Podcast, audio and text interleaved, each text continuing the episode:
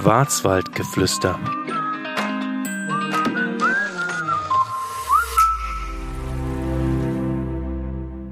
Hier ist das Europa Radio live aus dem Studio 78 und ich hab hohen Besuch. Ich habe Experten bei mir, und zwar Experten für den Schwarzwald.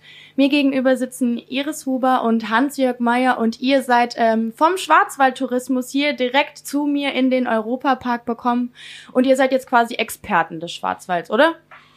Ja, danke für die Einladung. Also wir sind geschimpft, sind wir Experten? Klar, nein, wir sind Experten. So dürfen wir uns schon nennen. Kann man so sagen, ja. Okay, das heißt für mich jetzt, ich komme ja gebürtig nicht aus dem Schwarzwald.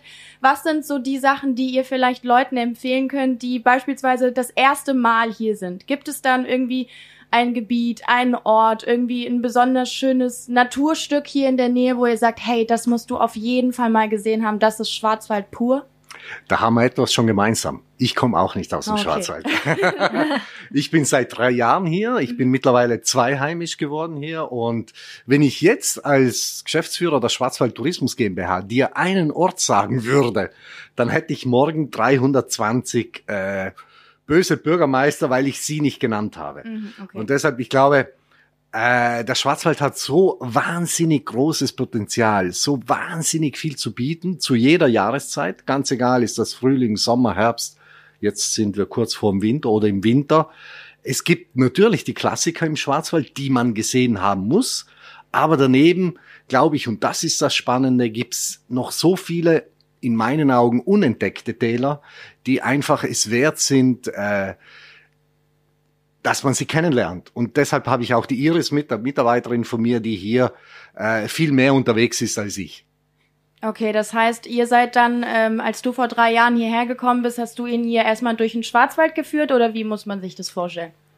Nicht ganz, weil ich bin, muss ich zugeben, auch nicht direkt aus dem Schwarzwald. Ich komme zwar aus Baden-Württemberg, aber ich bin erst, ich bin noch nach Hans-Jörg hierher gekommen. Also ich bin noch neuer hier, kann man sagen. Aber ich bin natürlich schon viel, sage ich mal, rumgekommen, weil ich eben Ausflugstipps mache von verschiedenen Orten im Schwarzwald, und da bin ich natürlich vor Ort und schaue mir die Highlights an, und da ist auch noch viel Potenzial. Das heißt, du bist viel draußen unterwegs und schaust dir eher Natur an, oder du sprichst auch mit den Leuten, die aus dem Schwarzwald kommen. Was ist da so deine Daily-Routine, sag ich mal? Also es ist eine Kombination. Einmal will ich natürlich ein Feedback von den Gästen haben. Das heißt, Gäste, die gerade im Urlaub machen, manchmal sind es auch Einheimische. Dann frage ich die Touristiker auch, wie die Lage momentan ist. Ist ja auch eben spannend jetzt gerade zur Corona-Zeit. Ja, und dann schaue ich mir aber auch selber, ich will das auch selber persönlich erleben, damit ich dann eben weiß, wovon ich spreche. Dann gehe ich halt auch mal mit auf den Barfußpfad, auch wenn es richtig arschkalt ist draußen. Egal, da bin ich dabei, und das macht mega Laune, wenn man es einfach auch selber erlebt hat. Das heißt, wenn ihr dann über den Europapark berichtet und sagt, hey, auch ein wirklich gutes Ausflugsziel ist der Europapark, dann seid ihr tendenziell hier schon alle Achterbahnen gefahren oder noch nicht? Also ich auf alle Fälle. Das war einer meiner ersten Termine vor 3 Jahren, als ich hierher gekommen bin, habe ich mit Herrn Roland Mack und mich noch mit dem Michael Kreft von Büren getroffen und war schon oft im Europapark hier. Also ich kenne jetzt nicht jede einzelne Achterbahn, aber ich kenne natürlich dieses fantastische, ich will schon fast sagen, ein Staat im Staat. Wir hatten es gerade vorhin. Und kenne mich schon einigermaßen gut aus, und ich empfinde halt das als faszinierend, was hier erreicht wurde, was hier immer noch gemacht wird und wie das hier immer weitergeht, und ich brauche nur hier rauszuschauen. Du hast ja wunderbares Radiostudio hier, wie die Menschen hier mit Begeisterung einfach diese Angebote nutzen. Ja, es ist natürlich, also wir profitieren schon davon, dass wir halt jetzt mitten im Europapark sind und wir wirklich umgeben sind von Leuten, die hier ihre Freizeit verbringen möchten. Es ist ja schon so, dass man grundsätzlich gut gelaunt ist, wenn man hier ist, außer es regnet vielleicht mal und man denkt sich, ach hey, ich wollte doch eigentlich heute die Wasserbahn abfahren, aber wenn es jetzt von oben und von unten nass wird, ist auch unangenehm. Aber was würdet ihr sagen, auch jetzt, wo ihr dann nochmal hier seid? Was sind so die Vorteile, oder was ist das, was den Europapark vielleicht auch ausmacht, wenn man hier ist? Ja, das sind ganz bestimmt die verschiedenen Themenbereiche. Ich hatte das Glück oder wurde eingeladen zur Einweihung von Yulbi. Und das, muss ich sagen, hat mir auch echt sehr viel Spaß gemacht.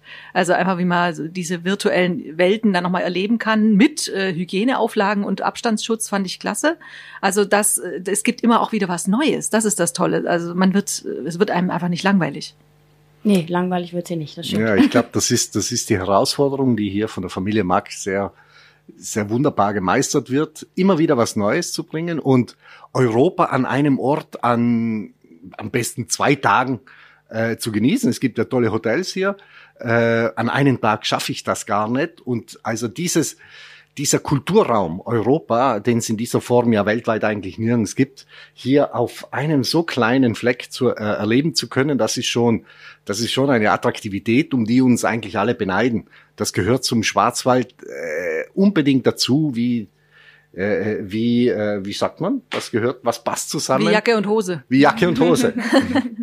Du hast gerade Europa angesprochen. Ihr beschäftigt euch ja explizit mit dem Schwarzwald, aber natürlich hat wahrscheinlich Europa, das offene Europa, dass wir wirklich zwar ja Landesgrenzen auf dem Papier haben, aber nicht wirklich, weil wir im Normalfall halt wirklich mal kurz rüber nach Frankreich, kurz rüber in die Schweiz können. Profitiert der Schwarzwald eurer Meinung nach von diesem Europa, wie wir es aktuell haben? Wie wir es aktuell haben, wenn die Grenzen zu sind, profitieren wir natürlich nicht. Für uns sind offene Grenzen extrem wichtig, weil der Schwarzwald ist, und das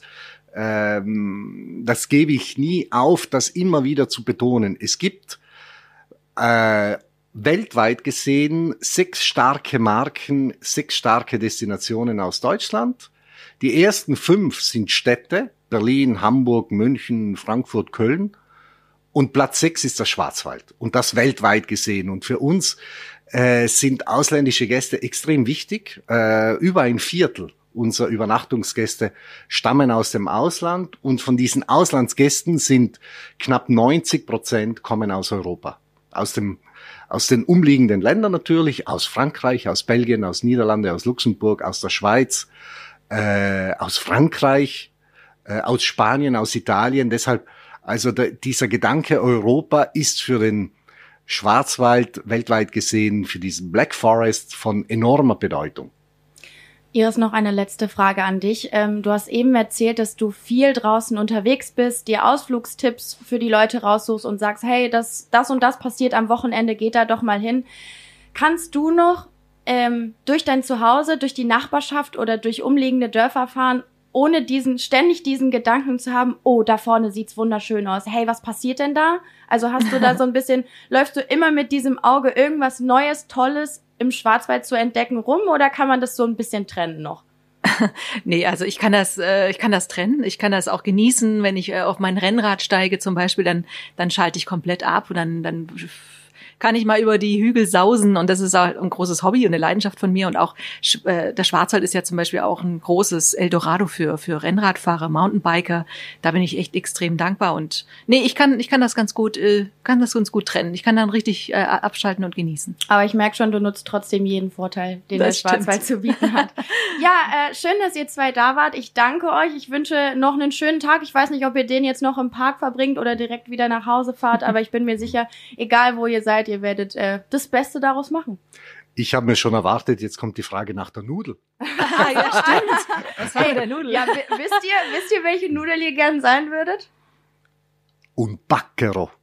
Die kennst du gar nicht, nee, oder? Also nee. Ich komme aus Italien, deshalb weiß ich, i Paccheri sind in meinen Augen die besten Nudel, und ich wäre gern, wenn ich eine Nudel sein sollte, ein Pacchero. Wie sehen die aus? Das sind ganz große, runde, so kurze, ohne Riege, also keine Rigatoni, sondern ganz groß. Und das sind die Paccheri. Okay. Schreibt man P-A-C-C-H-E-R-I. Oh, jetzt hab ich einen Nudelexperten. Da spricht das Südtiroler. Ja. Was wärst du gern für eine Nudel? Ich würde sagen, Ravioli, zählt es als Nudel? Ja. Ich würde sagen, Ravioli, die inneren Werte zählen. Das finde ich gut. Aber dann machst du die vegetarische Variante oder packst du Hack rein? Fleisch darf auch rein. Okay, gut. Ich bleib weiterhin bei meiner Tagliatelle, aber schön, dass wir das geklärt haben. Vielen Dank, dass ihr da wart, Iris Huber und Hans-Jörg Mayer.